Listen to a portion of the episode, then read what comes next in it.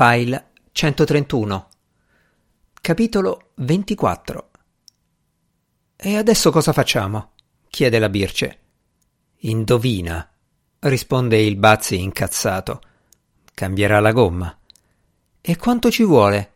Di nuovo la Birce. Il Bazzi non sa chi lo tiene. Risponde che ci vuole il tempo che ci vuole. Sarà più preciso quando avrà finito, se proprio lo vuole sapere. In vita sua non l'ha mai fatto.